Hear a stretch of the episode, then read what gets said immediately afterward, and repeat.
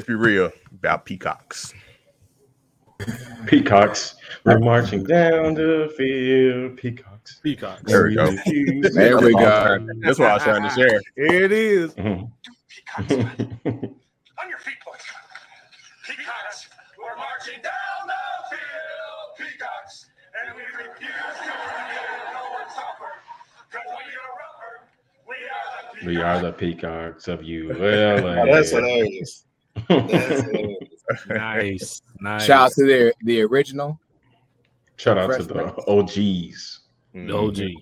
And shout out to the Pe- Peacock Network for giving us Bel Air as well.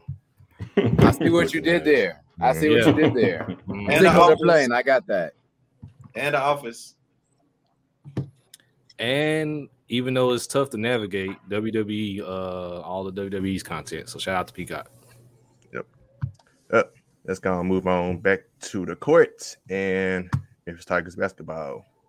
Yes, sir. So Memphis Tiger basketball has come to an end.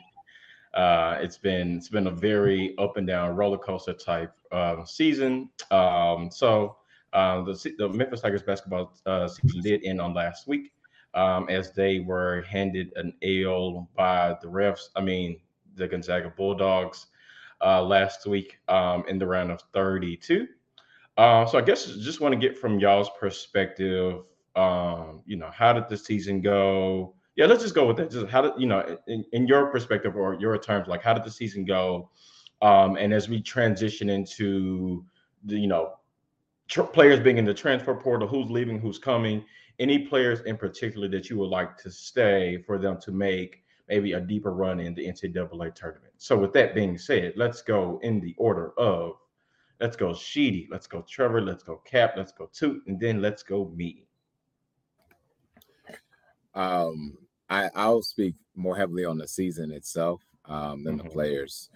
Um, and we talked about this on the show before. Um, before the season began, and we knew the recruiting class that Penny had received, along with the coaching updates as well, with Larry Brown and Rasheed Wallace. Even though Rasheed Wallace became more of a virtual coach, so to speak, um, we saw nothing less than, and I would say, I'll speak for myself, nothing less than Elite Eight type of talent um, from them.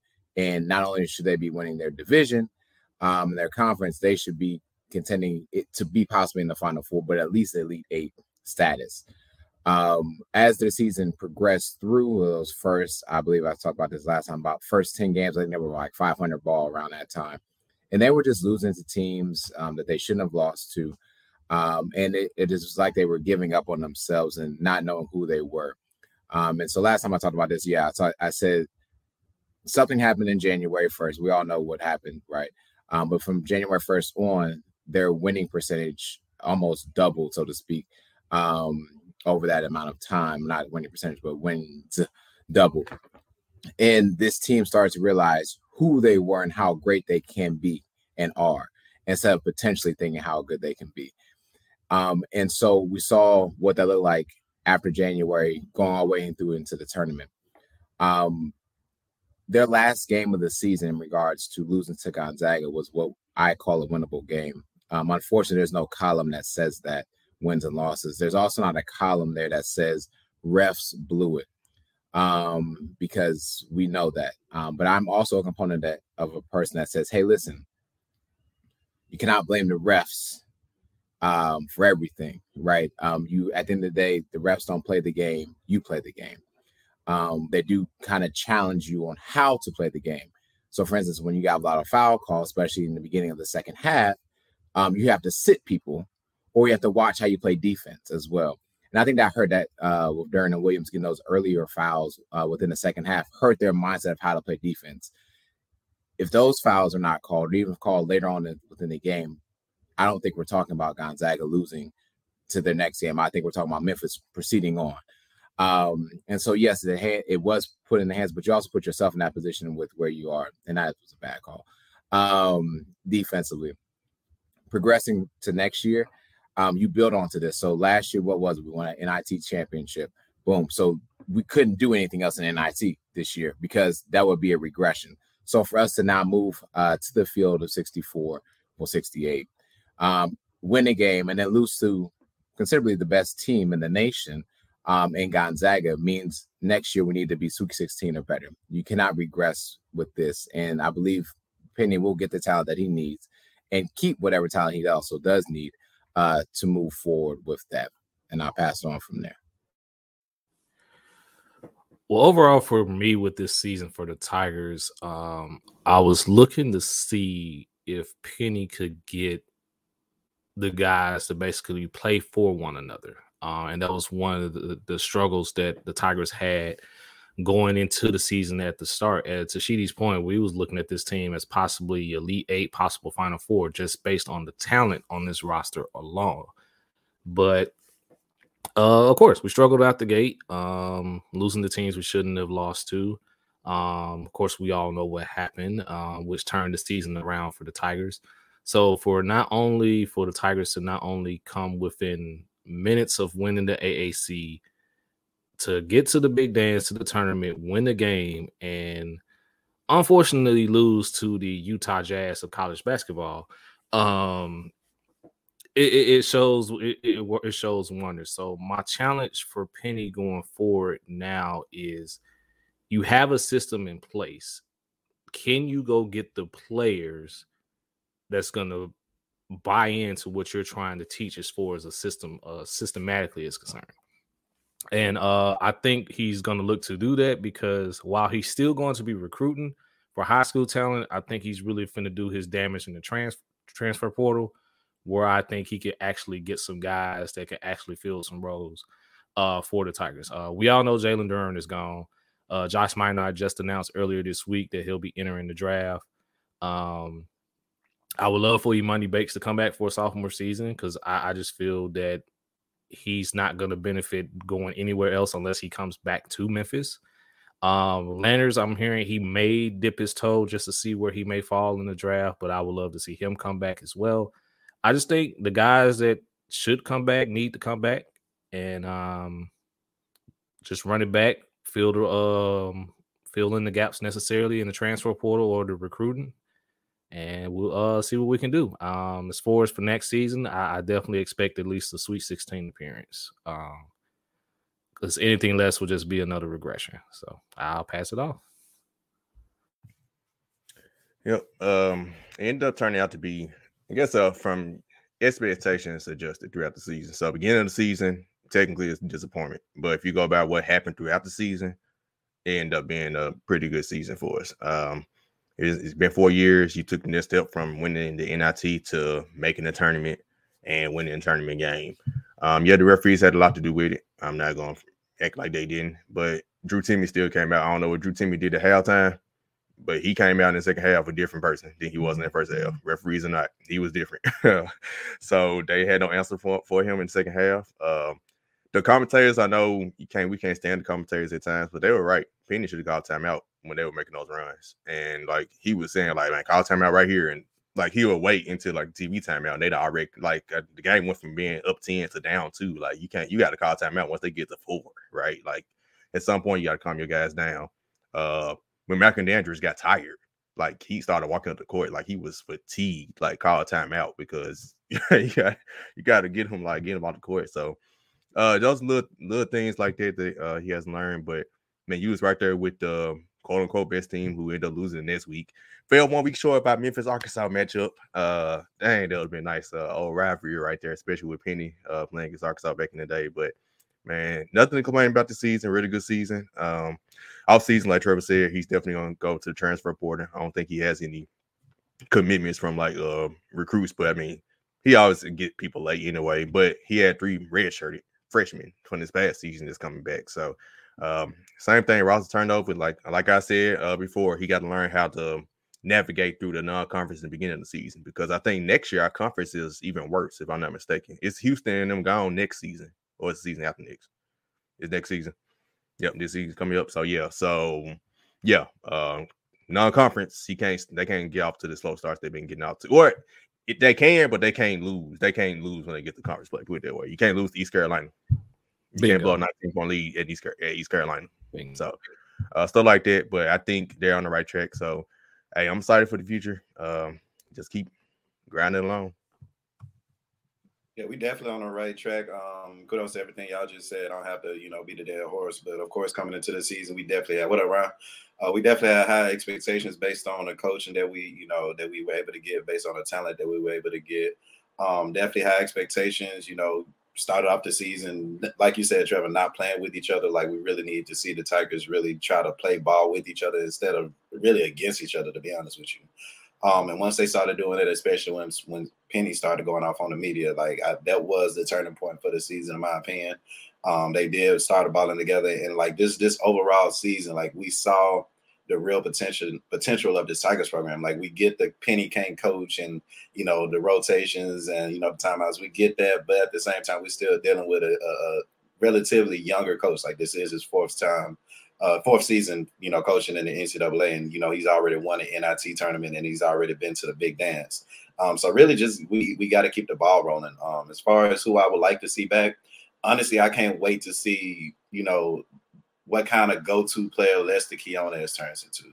Um, it'll be his senior year. Um, he will be having the ball a lot more, in my opinion. He'll have more opportunities to shine. Um, as Savage called him an NBA player, I think all of us can agree to that. He's definitely an NBA type body.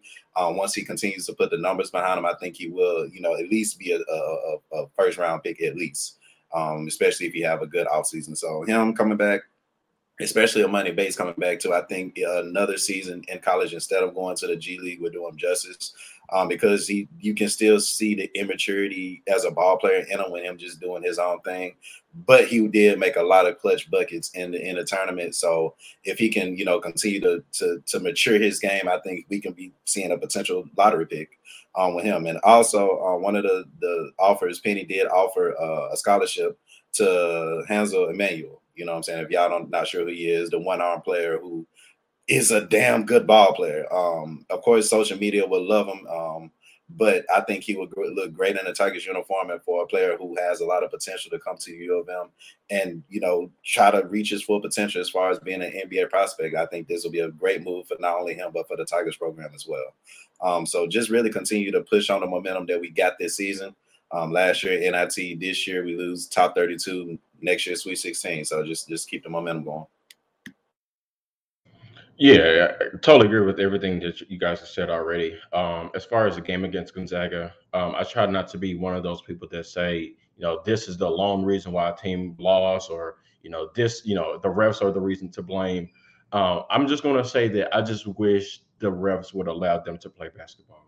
I, I, I get it, you know, I get everything that comes with Gonzaga, and I, I get everything that comes with, you know, the one versus nine seed or something like that that Memphis was um, and Memphis jumped out to a, a, really good lead. They jumped out to a really good good half. And honestly, as Memphis fans, you knew Gonzaga was coming back. You just knew they were. But I always say it's a, a you know games are a matter of runs. You know how you know who's going to make a run. You know when are they making the run, but also can you swing back? Um, and I feel like for the most part, Memphis they did. Um, they didn't fight back as probably as they probably could have, but you know they did fight back. And I just wish that um, the refs just didn't allow them to play. I mean, again, it's it's it's just I, I don't want to you know put them. I don't want to put that all on them because again, you know, there was a there was a point in time I think Sharky mentioned it like Malcolm Dandridge was absolutely gassed, and that's when Gonzaga really really made their run and really took the lead and really never looked back. Um, so there was a time you know Penny could have made that adjustment. Um, I also kept saying that you know instead of playing Malcolm, you could play Chandler. Um, and so um, you know, again, there are adjustments that Penny could have been that, that Penny could have made, but I just I just felt like Memphis was in that second half. They just couldn't play the basketball that they had been playing all in all year. Until what you said, Shark uh, Sheedy, like you know, it, you got to adjust. But at the, at the end of the day, like for for a team to not have a single foul call within 11 minutes of the second half, in my opinion, just absolutely crazy. That I'm sorry, there's just no way to justify that. So um, it is what it is. You know, it's it's um, it's an improvement from what last year was. Again, we talked about they won the NIT, and so the goal this year was to take a step further and make it to the NCAA, um, NCAA tournament. In our opinion, at the beginning of the year, they had a roster of an Elite 18. They had a roster of a Sweet 16, Sweet 16 team, and call it what it is. But if they don't play Gonzaga, in my opinion, they make it to the Sweet 16 at minimum, maybe into the Elite Eight. So it is what it is. Um, as far as what I'm looking forward to next season, um, I would really like Lester back. I think between Lester and Landers, one of them is leaving, if not both. I'll be really, really heartbroken if both leaves. But if I'm Penny, you you definitely got to try to get one of them back. Um, I honestly think DeAndre Williams is coming back. So there's that. We uh, Trevor, you already talked about Josh Minott. He's already declared, so he won't be coming back. We already know Jalen Duren isn't coming back. So what I just want the I'm not going to question Penny's recruiting because he can recruit his butt off. The one thing I need to see is can you go get that point guard though? That's the, that's the thing that I want to see. Can you go get that point guard that you know you say you want to model your team after the way that he ran Memphis when he was playing? So that's the big thing that I want to see. But I think you know that's I think he has um cards in his back pocket that he has that he can pull their commits from um, LSU, Kentucky. Um, I think I saw one from NC State, maybe that players that almost committed to Memphis, but didn't. They took another route. And so, because there has been coaching changes, there have been things within college basketball. They've now decommitted, and so maybe he can go and get one of those guys. So I'm I'm excited for next season. Of course, I get my season uh, tickets again for next season. I just want to be able to see can you go get that point guard to run your offense, very similar to what Alo can did or can do, but maybe take that level of point guard play to the next level. So that's what I'm looking for. At the end of the day, I'm proud of the guys. I'm proud of Penny Hardaway and his staff. I really also want Larry Brown to come back because I feel like the the turn in which what you talked about, Sheedy, is the turn in which they made to kind of make that run. In my opinion, was so I won't say solely on Larry Brown, but he had a he had a large imprint on that. So I would like for him to come back as well too. So uh, you know, great season to them, and I can't wait to see what next season looks like. Is Rasheed Wallace still gonna be coaching from the computer? from the computer. Um, the computer? I don't know. um, but I will say, I still think he had some form. I think he had his handprint on the team in terms of because again, you saw.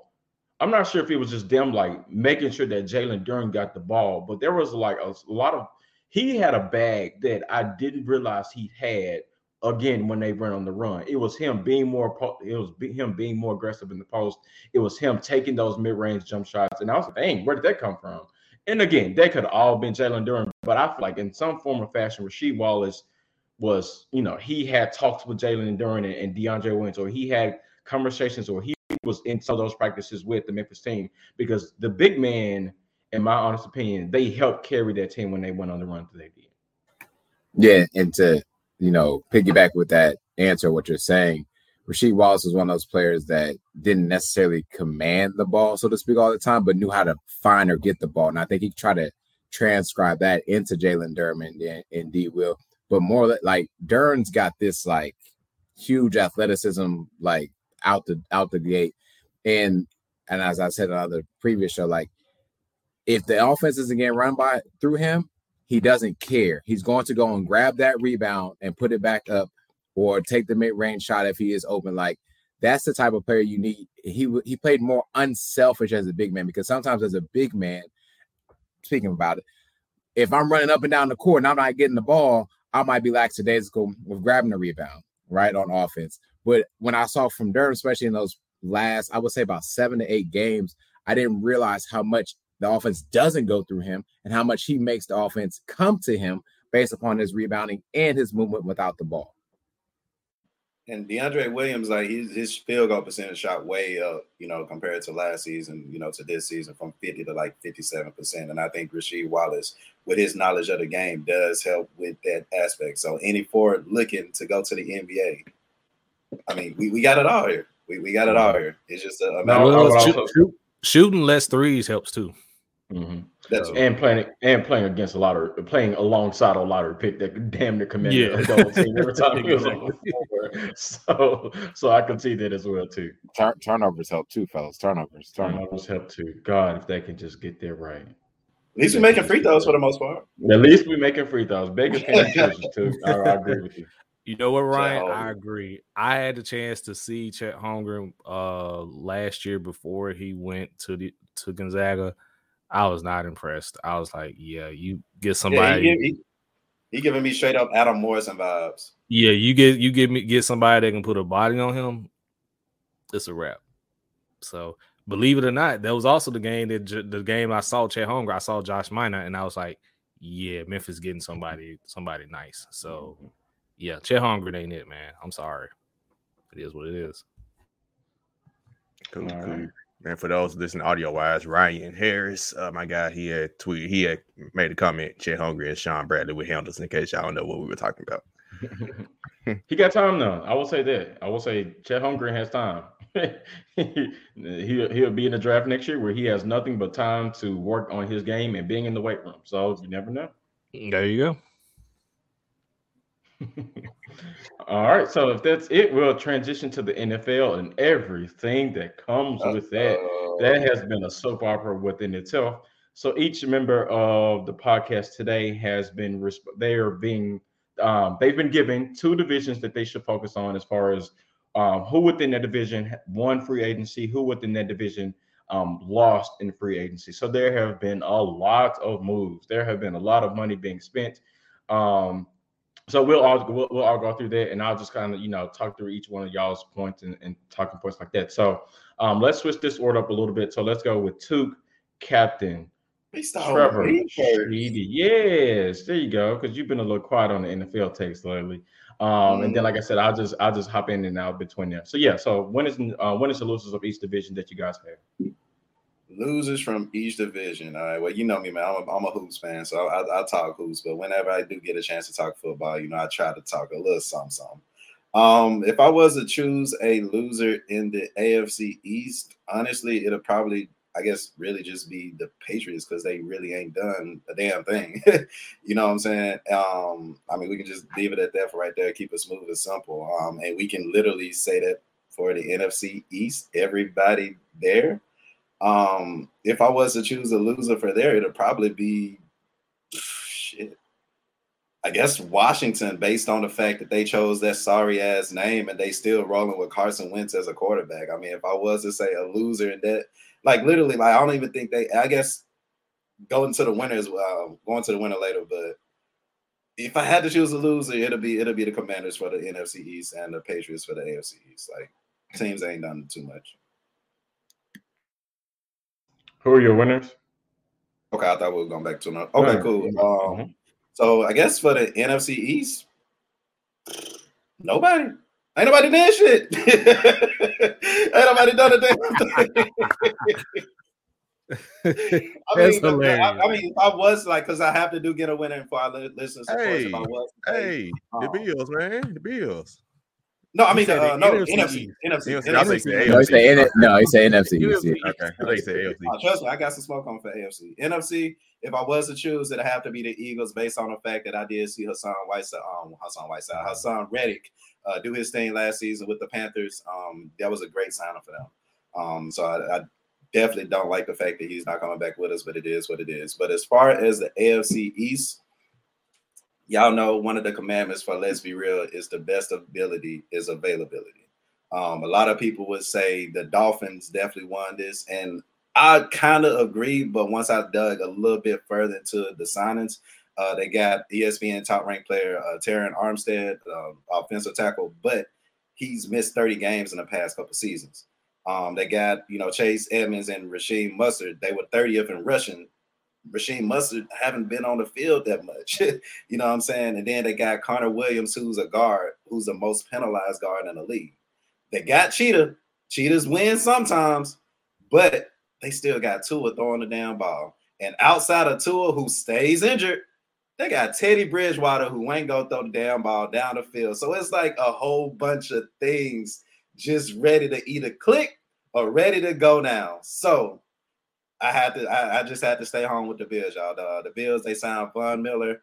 Um, hefty contract for sure, but if they do, I guess try to take that next for, next, next step forward and winning the Super Bowl, he's worked every dime. Um, they got Shaq Lawson back, who is a big presence in the locker room. They got Daquan Jones. They got Jamison Crowder from the Jets, who led the Jets in receptions um, the last three seasons as well. So I mean, OJ Howard as well, tight end OJ Howard. So they got they got they got some pieces for the Bills who play. You know what I'm saying? It's outside of the, the Dolphins who signed big players who may or may not play. So I mean, that that's kind of where I went with it. Uh, my winners will be the Bills. No, I think you. I think you um, pointed out some really good points, especially as far as the NFC East is concerned. I think everybody else decided or knew when free agency started, except the NFC East. so I, I, I get your point on there. Um, and then as far as um, the AFC East is concerned, a really good points. Uh, I, that that Dolphins trade for Tyreek Hill literally came out of nowhere. I didn't see that. Um, but I think I I will say if I had to choose a winner for the AFCs, then I'll I'll let Sharky go. But you just have to give it to the to the Dolphins for everything that they did. You know, hear everything you said about Terron Armstead and you know getting Tyreek Hill, um, and then they also got Seth Wilson from um, from the Cowboys as well too. So I think what they're going to do is very similar. They're going to run an offense very similar to what, in my opinion, what the San Francisco 49ers did. Um, yeah, West West Coast. Yeah. Mm-hmm. Mm-hmm. And so especially the the head coach that they just got came from San Francisco. So I think they'll be good. But I think you know as, much, as people want to you know not mention it, there's a lot of pressure on, on Tua. I'm sorry to tell you, there's no way you make them the moves that you make, spend the money that you spent in free agency, and not have to say at this point it's, it's on the quarterback. You have the defense that you you have the defense that the Dolphins has had over the past couple years. Um, you have the weapons that they just signed on offense this year at this point, we just got to find out if it's the quarterback or not. So we'll, it'll be interesting. But again, to your point, um, the Buffalo Bills did have a really, really good offseason. Um, the Von Miller um, signing was huge, and then they made some splashes. I won't say splashes, but they made some signings that were very underrated or low key.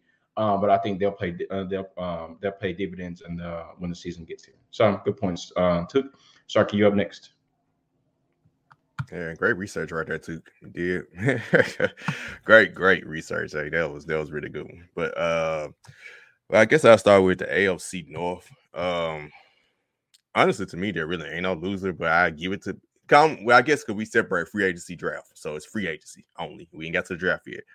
I guess I say it's a tap. I guess I say it's Pittsburgh, uh, because but in my opinion, because y'all didn't, I guess because y'all addressed the quarterback position, but also what well, I get y'all got Y'all, y'all got y'all signed. Yeah, that's not addressing it to me, but y'all signed Mitchell Trubisky. But then again, what options did, did you have? Like, uh, I guess y'all didn't put y'all name in the Deshaun Watson way, right? So that's why probably I'm really more so giving y'all. But I, I don't know if he would, you know, what if he decided not to go to Pittsburgh? So it's just, I think y'all made some good moves. Y'all did sign Myles Jack. Um, that's a really good move to help y'all linebacker core, get y'all defense up and running. I had the Ravens kind of as a tie with y'all's L, but I realized they they signed Marcus Williams from the Saints and uh, Michael Pierce, so they kind of beefed up their defense even more as well. But same thing with y'all quarterback, they didn't really address weapons for Lamar Jackson. They didn't get no receivers, but that's what the draft is for. Y'all probably gonna y'all might draft a quarterback. Uh, the Ravens might draft a receiver, so it's kind of just like a nip and tuck there. And the winner, I say it's between Cincinnati and Cleveland, but I give, I give it to Cincinnati. Um, they addressed their biggest need, literally. They signed three linemen. um, and I mean, that's what you that's exactly what they need. I can't think of the lineman. I just had it up. I can't think never mind. I got the lineman's name. Like where well, I know Larry Collins, but uh Ted yeah. Ted Karras and uh Alex Cappa. And they also signed Hayden Hurst because they lost CJ uh Uzomah. So they replaced him with Hayden Hurst, who's a very good target. So um I give me Cincinnati over Cleveland. Cleveland really just made the trade for Deshaun, and Deshaun is going to get suspended uh, where we, will probably get suspended some games. So that'd be my choice. Uh, reason I choose Cincinnati over Cleveland for this season. Um, but like I said, really, in my opinion, loser in that division, a draft draft makes up for a lot. You know, a lot of people don't make do stuff for agency because they try and sell for the draft anyway. So uh, really, one no true loser in that division to me. As for the West, um, really the Rams won it to me in landslide. Just the simple fact that they extended Matthew Stafford and signed Allen Robinson and gave uh you know gave the Titans uh Robert Woods for pretty cheap uh and took out his roster bonus while giving to us as well. So shout out to the Rams, man. They get they they went automatically in my book. uh the other teams in the division, I don't know what they did. Uh 49ers still haven't traded Jimmy G. The Seahawks traded Russell Wilson. So they're rebuilding. So I wouldn't necessarily put them as losers because they're doing what they're trying to do. Uh the Cardinals ain't done. Uh I don't know what they doing, bro. I ain't heard nothing about the Cardinals. So give me uh shoot between the Cardinals. I wouldn't say the Seahawks are losing because they are trying to lose. Cardinals, 49ers. I both of them. You say they trying to lose, bro. Dude, yeah. it's gotta be this. It's gotta be they're rebuilding, yeah. oh, like 49ers and Cardinals, though. I don't know what the folks doing. Uh, it, man, I don't know, man. Give me a tap for uh, both of them for last for losses. Gotcha. I, I, if you got to give an L to somebody, I'm, i I'll go with the Cardinals because they still haven't addressed the Kyler Murray situation. Um, now, granted, he's definitely come all the way down from where he was a couple of weeks ago. He was like, you know, I want my extension. I want, you know, I want to win with the Cardinals, and they haven't done anything. and then out of nowhere, like he's now uploading his pictures again, um, you know, with the Cardinals and stuff like that. So, and I still think I will say, uh, as far as the 49ers are concerned, they haven't traded Jimmy G, and I've and I've been reading it just because they haven't heard a trade package that they would like, which I if I were them, I'd probably still keep him for now. I wouldn't move him until you know. Ex- I, I would probably go in with the mindset that is going to be your QB one for next season. But if he gets hurt, he's not there yet, then you still have Jimmy G, who I mean has carried them to um, two deep runs in the in the playoffs so far. So you know, I, I agree with you on that one. Um, and then you had what other division again? I'm sorry. Your division.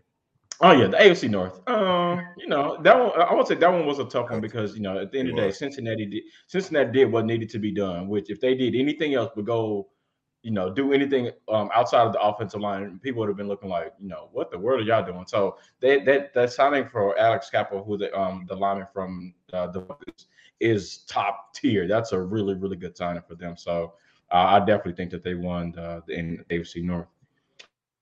Uh, Trevor, you up next, man. All right, what's good? What's good? I will start with the NFC South. Uh, it was almost it was a tie for a while for winners between the Tampa Bay Buccaneers and the Carolina Panthers. Uh, but uh, Thomas uh decided to um say bye bye to his kids and Gisele and decided to make his way back. Uh, so the clear winner for the NFC South is the Tampa Bay Buccaneers. Not only do you get Tom Brady back, you re-sign Chris Godwin um, with the franchise tag. Uh, you pretty much keep this entire team intact. So um, for now, I will say that because there are rumors, and I don't think they're true because it hasn't come from Adam Schefter or Ian Rapoport, but there are rumors that Tom Brady is possibly trying to facilitate a trade to the Miami Dolphins.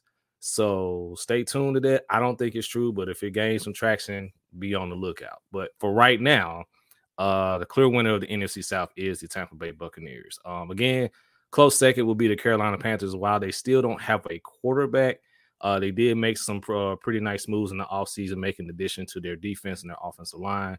Uh, hopefully, by the time the draft comes around, they'll address their quarterback situation. Um, as far as the loser in the NFC South, it's clear. It's it's the Atlanta Falcons. Uh, you were basically well, along with the Saints, were the two finalists to land Deshaun Watson in a trade, and for you to not pull the trigger at all on that deal, I'm I'm sorry. It's just and then the moves you made really didn't really make any noise. You finally got rid of Matt Ryan, so now you don't have a quarterback at this point in juncture. You don't know what you're going to do at quarterback. Uh, so clearly for the NFC South, it, it has to be the Atlanta Falcons as your loser. Um, shifting things over to the AFC West. Um, a winner for the AFC West, I would definitely would say the Denver Broncos. Um, they were probably one, they were one of those teams last season. They were like very, very talented. They still, I think, went like nine and eight and barely missed the playoffs. The only thing they were missing was was a quarterback, and they got their quarterback in uh, Russell Wilson in the trade. Uh, granted, they lost. Um, granted, they lost their tight end uh, Noah Fant and Drew Lock, who was trash. Let's just be honest. Uh, gaining Russell Wilson just kind of makes things a little bit better, makes things a little bit more competitive in the AFC West, and also signing Randy Gregory from the Cowboys as well uh, to help beef up that defense. Uh, basically, signing him as Von Miller's replacement, if you want to just be frank there. Uh, so definitely would give a winner uh, for the AFC West to the Denver Broncos. Now, for my loser is actually going to be surprising, and my loser for the AFC West is the Kansas City Chiefs. Um, of course, obviously they traded away uh Tyreek Hill when in the deal with the Dolphins, but they still have some offensive line issues, and everybody in the AFC West got some form of a pass rusher this offseason. The Raiders resigned Maxx Crosby. Yeah, one or two. Thank you, Sheedy. Yeah, the Raiders resigned Maxx Crosby to a big deal. The Chargers traded for Khalil Mack. Um, Chandler Jones. Yeah, and as well as Chandler Jones. Thank you. Raiders. Yeah, as well as Yep. Chandler Jones with the Raiders as well. And then, of course, as I just mentioned, Randy Gregory just signed with the uh, Denver Broncos. So yeah, the Chiefs' uh, offensive line still is a little shaky, been shaky.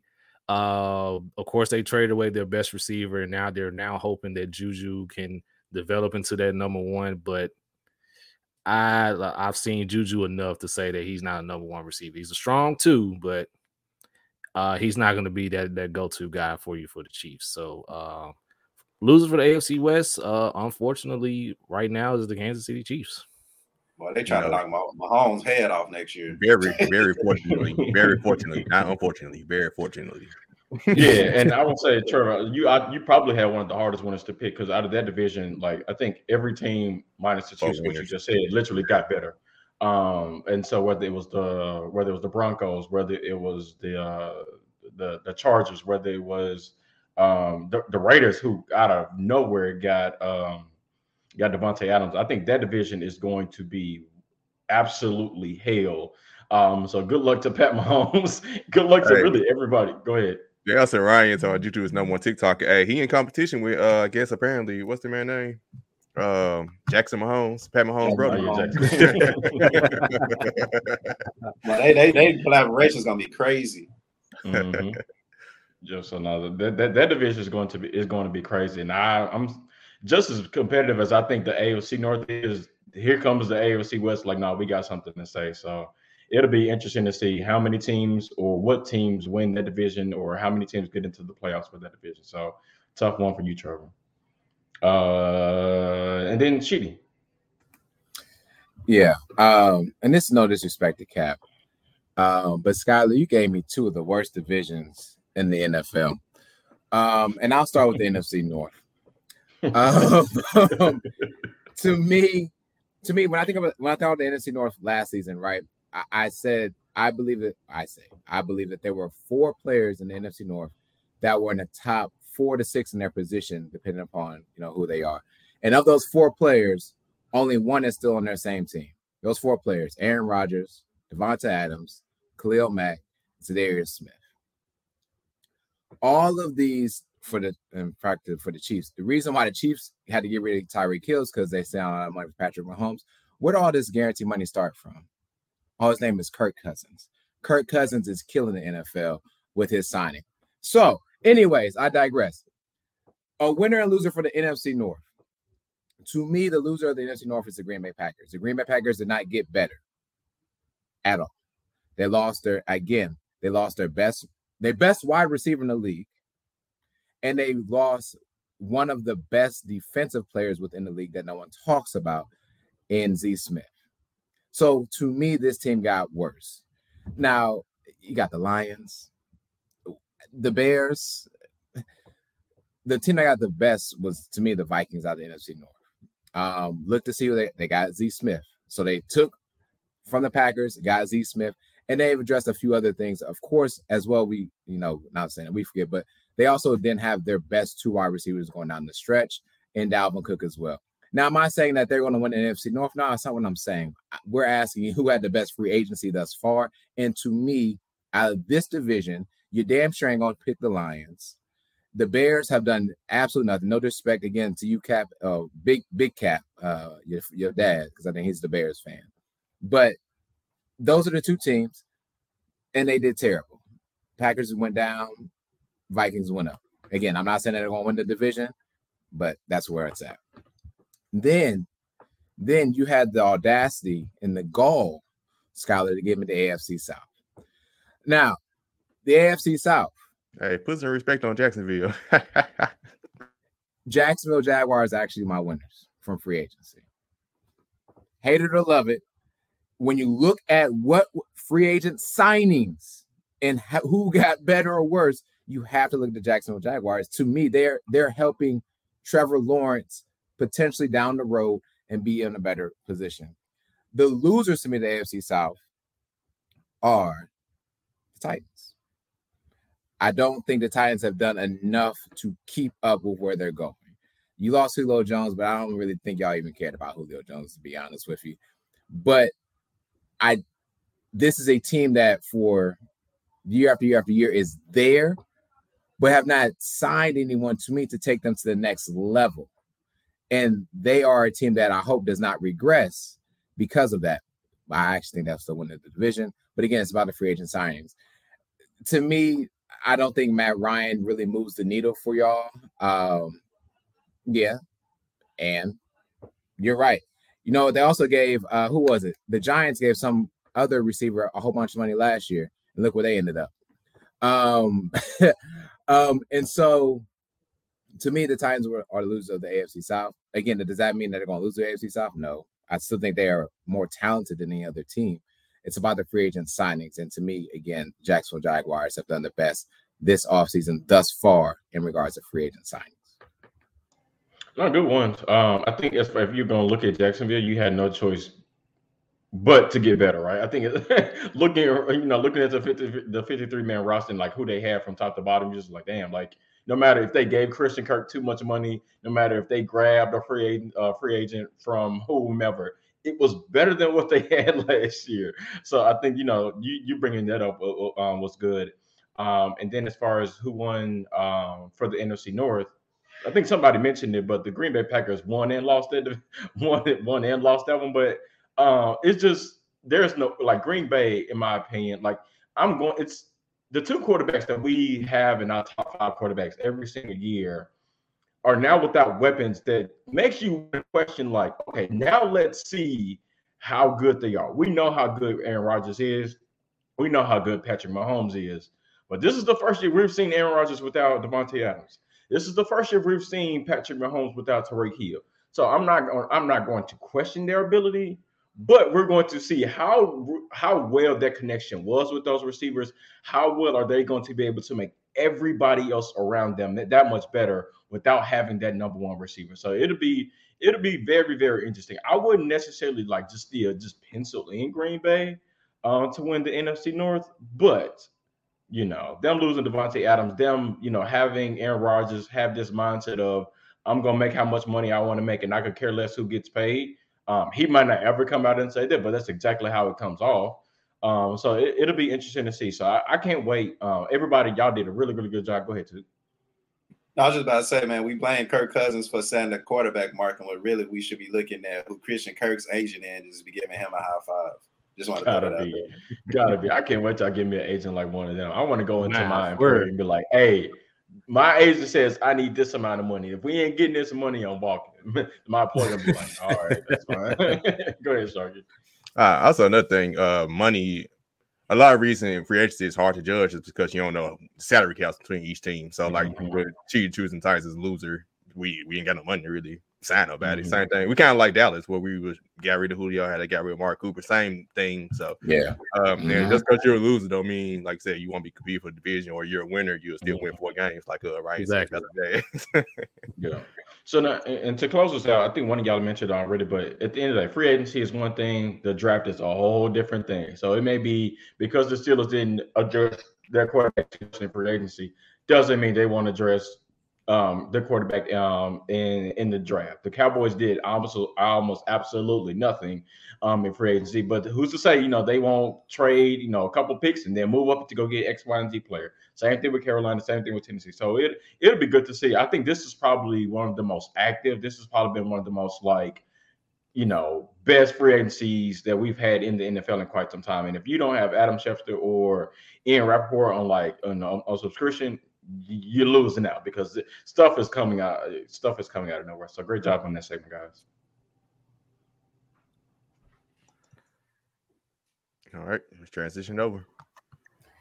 Cool, cool. I actually had two topics for real talk, so I'm gonna just leave it at one, and then if we have time, I'll talk about the second one. Um, but today's topic is just about transgender um, sports athletes. Um, we'll say athletes at this point.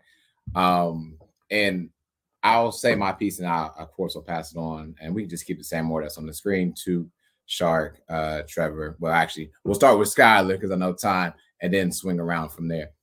Um, the thing about so unless you lived underneath a rock or you don't know, uh, Lia Thomas is a transgender who just won, uh, I think, the D1 title for swimming, I believe. Um, and if you see the pictures, this person is standing by themselves with no one else on the podium for second or third because they did not agree with allowing a transgender to not only just compete but win, right, so to speak.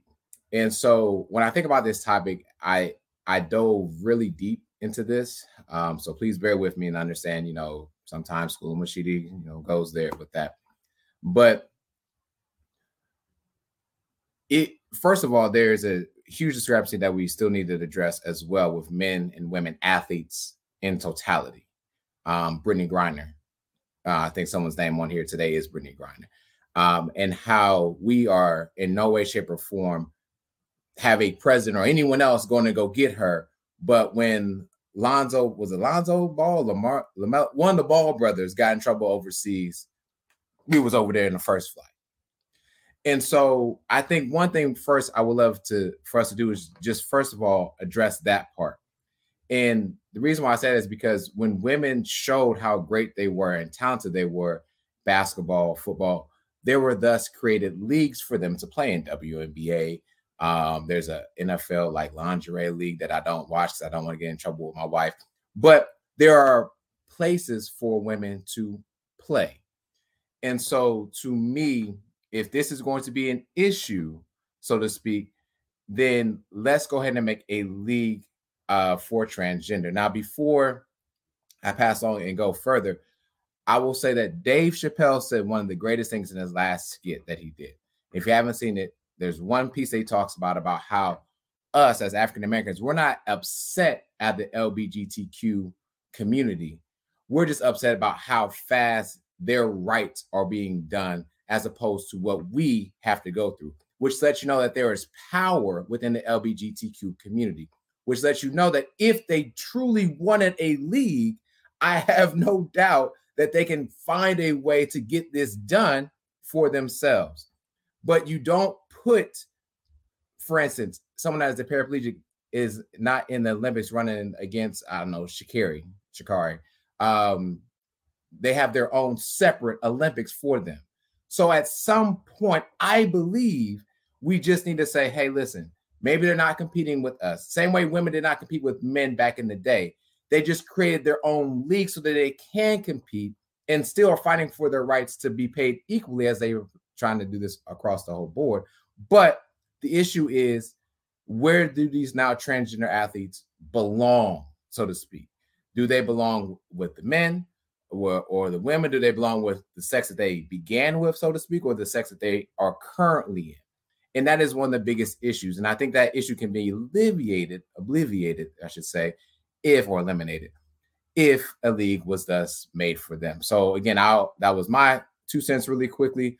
Um, Skylar, two, Cat, Trevor from there. Hey, Scott, yeah, before you go, just wanted to throw mm-hmm. out uh, the picture that was taken uh, the three girls they were actually teammates in the Tokyo Olympics, which is why they took that picture together. I don't want people to listen and be like, "Oh, they been you know spreading false." No, we're not. No, we're not doing that. That's that's why that picture was. Yeah, for sure. Um, this is.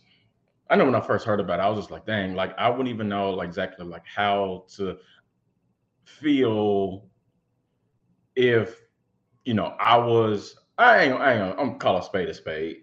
If let's just say Eva, you know, was into swimming and Eva's performing at the top of her level. She's winning medals, she's winning awards, whatever case may be. And then here comes someone that's transitioning from one sex to another.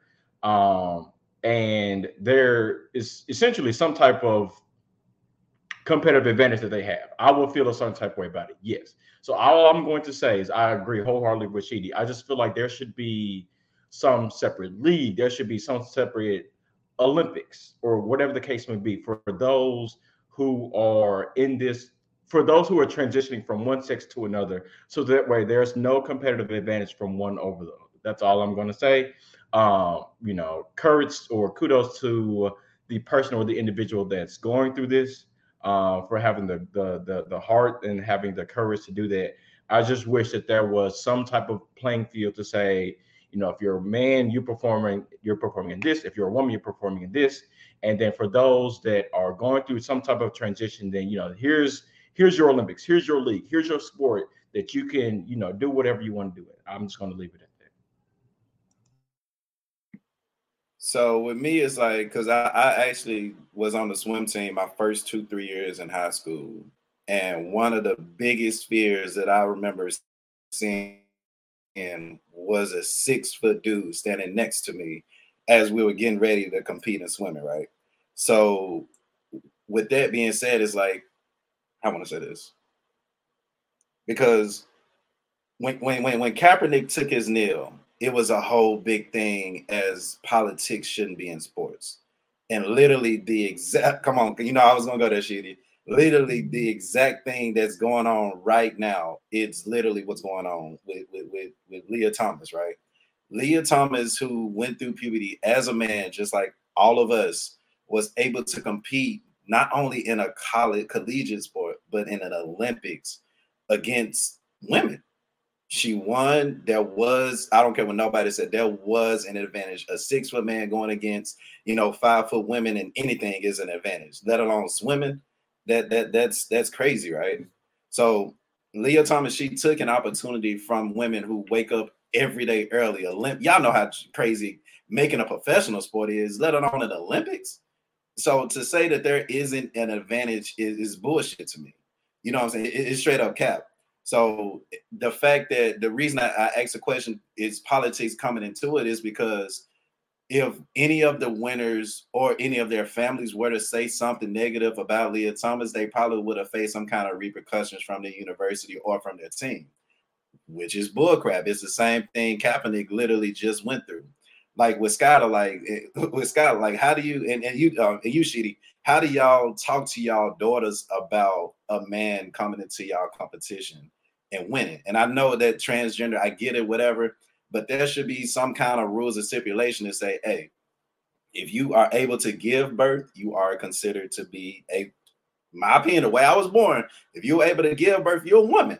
If you are able to, I guess, spread life or whatever, you know, go through puberty, have hair in places wherever, you are classified as a male. And if you feel some kind of way that you should be in the middle, then damn it, the, the, the Olympics should have a they have a special Olympics. So they should make another form of Olympics so that the LGBTQ community can feel comfortable as well. Because what's going on now is that the LGBT community have more rights than women, women's rights, and they have more rights, what we're seeing than black rights it shouldn't be fair to see a man compete against a woman. I mean, that's that's just straight up as it is for me. So I think in order for them to get it right, they're gonna either they're gonna have to make some kind of separate, you know, league for them. Otherwise, it's gonna be chaos everywhere. And you're literally telling a woman, you know, what she is and what she isn't at this point. And you know, that that's just not fair to me. That's not right to me. So I'm gonna just leave it at that for right now. First up, I want to give a shout out to Fat Boy Featherweight Sports. They're the reason um, I even thought of this topic. They talked about it on the last show. So be sure to check out guys out at Fat Boy Featherweight Sports on YouTube. Uh, they have episode every Sunday. Um, I tend to really disagree with everything that was said between Sheedy, Skyler, and Took. Like that has to be. I know AP. Uh, he come. He made a comment saying there are there aren't enough of transgender athletes to like form a league. But I mean, in a sense, that's what's going to happen because it's it's a competitive advantage. I mean, that's still a man. It's, uh, Ryan had made a comment, Joanna man. Uh, like they got it. There's no way, like you know, you had this transgender woman man compete. I guess it's a man turned to woman when it's still the man. He still got the strength of a man. Like when it boiled down to it, and kind of like Tuk said, like you you were born it. If you want to identify as the other one, you just need they already made special uh, cases for transgenders and LGBTQ community anyway. So go ahead and make another exception, make some type of different, you know, like I said, Special Olympics or something for them. Like that, that that's that's really the only. And to, to kind of kind of it's kind of go about what I forgot who said that Sharky about the point um that point, but it's like I don't want to say so what to sound inconsiderate that the fact that there aren't any, you know, LGBT, you know, Q leagues or whatever. But one, the community is starting to come out more in sports anyway, right? And mm-hmm. for two, we can make literally the same argument for women's sports. There aren't any viewerships, there aren't any dollars. You know, the same case could be made.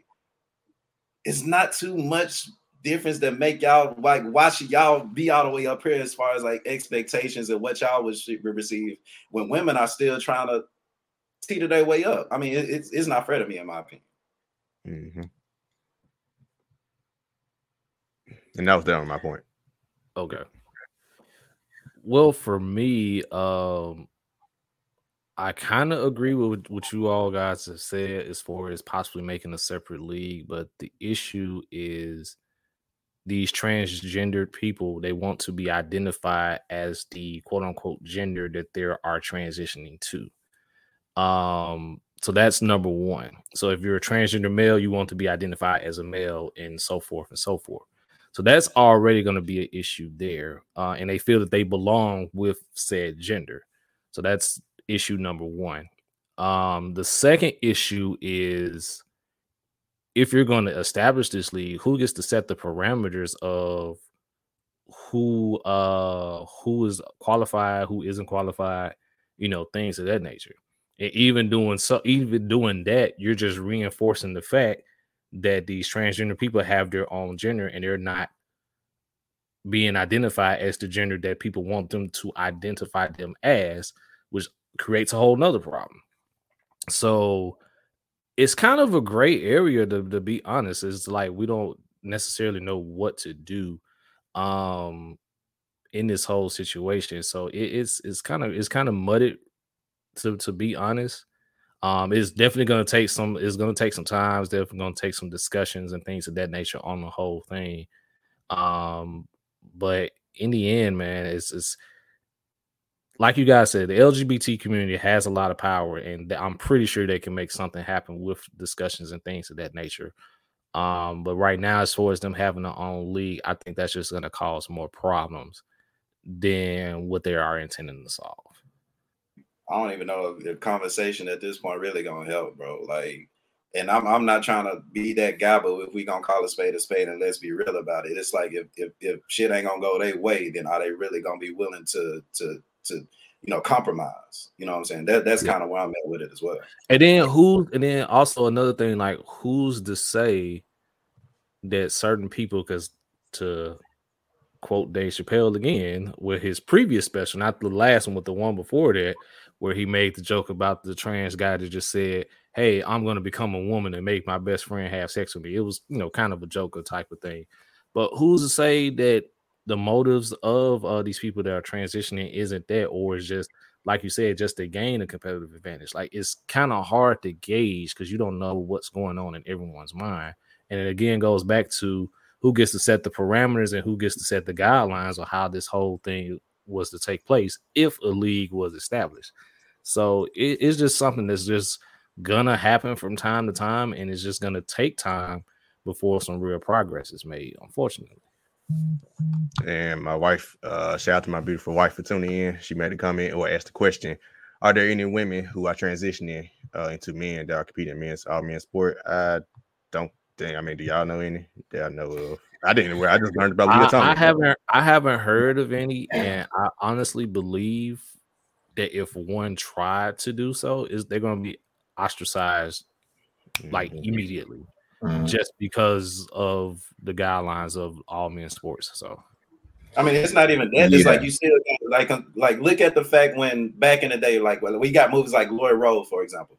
Like, so if you're gonna be one of the first to do something, get ready to receive the backlash. Mm-hmm. Like, get, get if you're gonna be the first, you can't be sensitive with it. Like we saw how the players yeah. with Glory Road were treated, and they still won. Like you're gonna have to go through some shit if you're gonna be the first to try to do it.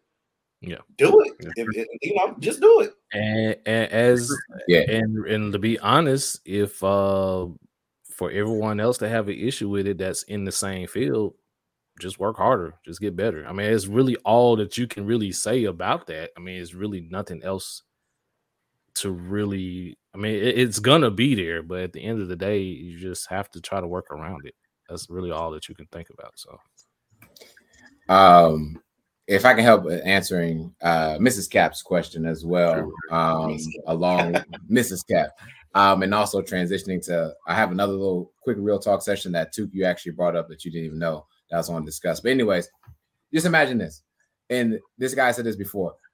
Brian Scalabrine said he'll go and play basketball. He was in Boston at the time. He said people will make fun of him, but if they if they played him one on one, they would beat him. For instance, I'll talk all tr- all types of trash about Brian Scalabrine.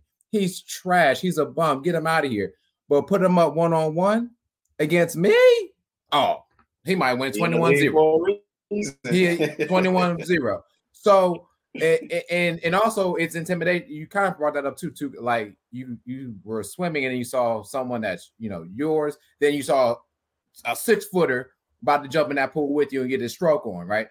And so to me, if Brian Scalabrine became a woman, right, and went through that process, we might be talking about a Michael Jordan or Kareem Abdul-Jabbar of the WNBA. Um, and so to your point, Mrs. Cap, no, we don't see it happen. We see it happening more often uh, with that transition as opposed to um, a woman transitioning to uh, the men.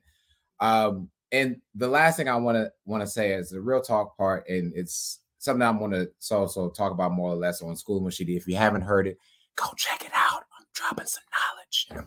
But it's a quick part about us versus us. And and um us versus us deals with Deshaun Watson and Colin Kaepernick. And the part I want to bring up is that Deshaun Watson is going to get paid the most guaranteed money of any person ever. He has not been, there's no charges on him. There's nothing to him. He has not been to jail, nothing. He didn't even throw a football last season. And he's going to have the chance and opportunity to play for the Cleveland Browns, whether it's this season, missing six games or not. He's still going to have a chance to not only play, but collect $230 million and not a penny less. On the other side, we have Colin Kaepernick, who was not in any allegations with women, did not beat up on a woman, did not leave a child in the car unattended to. He fought for social injustice and has been blackballed from the NFL. We all talked about the different divisions in the league right now, and you cannot tell me that any of the teams that we mentioned cannot use a backup quarterback that has went to the Super Bowl to be there for you. The major difference is, you know me, I like to be real. The major difference is what certain colors of skin can get away with, others cannot. And they vote based upon that. And what I mean by that is the owners are doing these type of things as well behind the scenes. They're just not talking about it. Daniel Snyder, for instance, with messing with women, so to speak. And there's other ones that probably they don't say anything as women because they're probably getting some money on the side. Yeah. Vice versa, you don't see those owners stepping up for change as Colin Kaepernick did. And because they don't agree with what he did, he can't even get a look you trying to tell me, you trying to tell me that Colin Kaepernick, no offense, ain't better than Sam Darnold? That's what you're trying to tell me? You trying to tell me this man don't deserve another chance in the league? You tell me he can't go play for the Seahawks right now? And at least not, if not be a starter, be a backup? That's us versus us. Coming soon on School of Machidi. Sorry about that, fellas. It's my real talk segment that I spew that in there. I know it's a real talk segment, but I'm laughing because if he got a chance in the NFL, he could start for the Steelers right now. I'm just gonna be honest for you. That's why I'm laughing because if if Kevin Colbert or Mike Tomlin decided to bring in Colin Kaepernick, he will legit be the starter for the Steelers week one. I guarantee it. That's why I'm laughing. So it's crazy. That's a powerful statement right there, Ryan. This country praises troublemakers and frowns on people who want to make a change. Boy, America. depends. Yeah, it depends on real talk. Depends on the how can I say the severity of the crime and who's involved. I don't, so. Eh, I don't even think it matters in the NFL shit. It don't even matter at this point. Yeah, that is true as long as you ain't, if you, as long as you ain't disrespecting the flag or the owners, you do whatever. No, I ain't even, I ain't even disrespect. No, it's disrespecting the shield. I'm I'm I'm done with the whole disrespecting the flag because Oh, That's- shit, that's a right. whole- That's a whole nother government conspiracy. Because remember, the NFL got paid a handsome amount of money from the U.S. Department of Defense to start um I mean, playing the Flag anthem during shield. football games. tomato, tomato. Now that I think about it, It's the, the, the Flag shield. It's the, the shield. I mean, they both okay. They're both red, white, and blue, but yeah, it's more so the shield. More so the NFL shield than the flag. I'm just gonna be real. Absolutely. Better make people out there your god after this. Red, white, and blue. yeah, white and blue. Let's get it, man. Um, anybody got anything else? Nah, Cool, cool, great man. man. And that's for this episode, man. Pretty sure. Shout out to everybody tuned in. Pretty sure that still getting paid. Yep, that's true. AP, man. Shout out to AP. Shout out to Ryan. Shout out to my Shout wife. AP. Happy belated birthday, by the way, AP, because I know your birthday was earlier this week. So Oh, from- okay. I text you, but from the podcast, happy birthday. Uh, happy late birthday, my guy. Uh, March baby, just like me. Uh, man, there's a lot of March birthdays, man. Uh, I was really growing is. up- when I was growing up, were no March birthdays. Mine next week. So, hey, it's been real, y'all. But till next time, peace. Peace.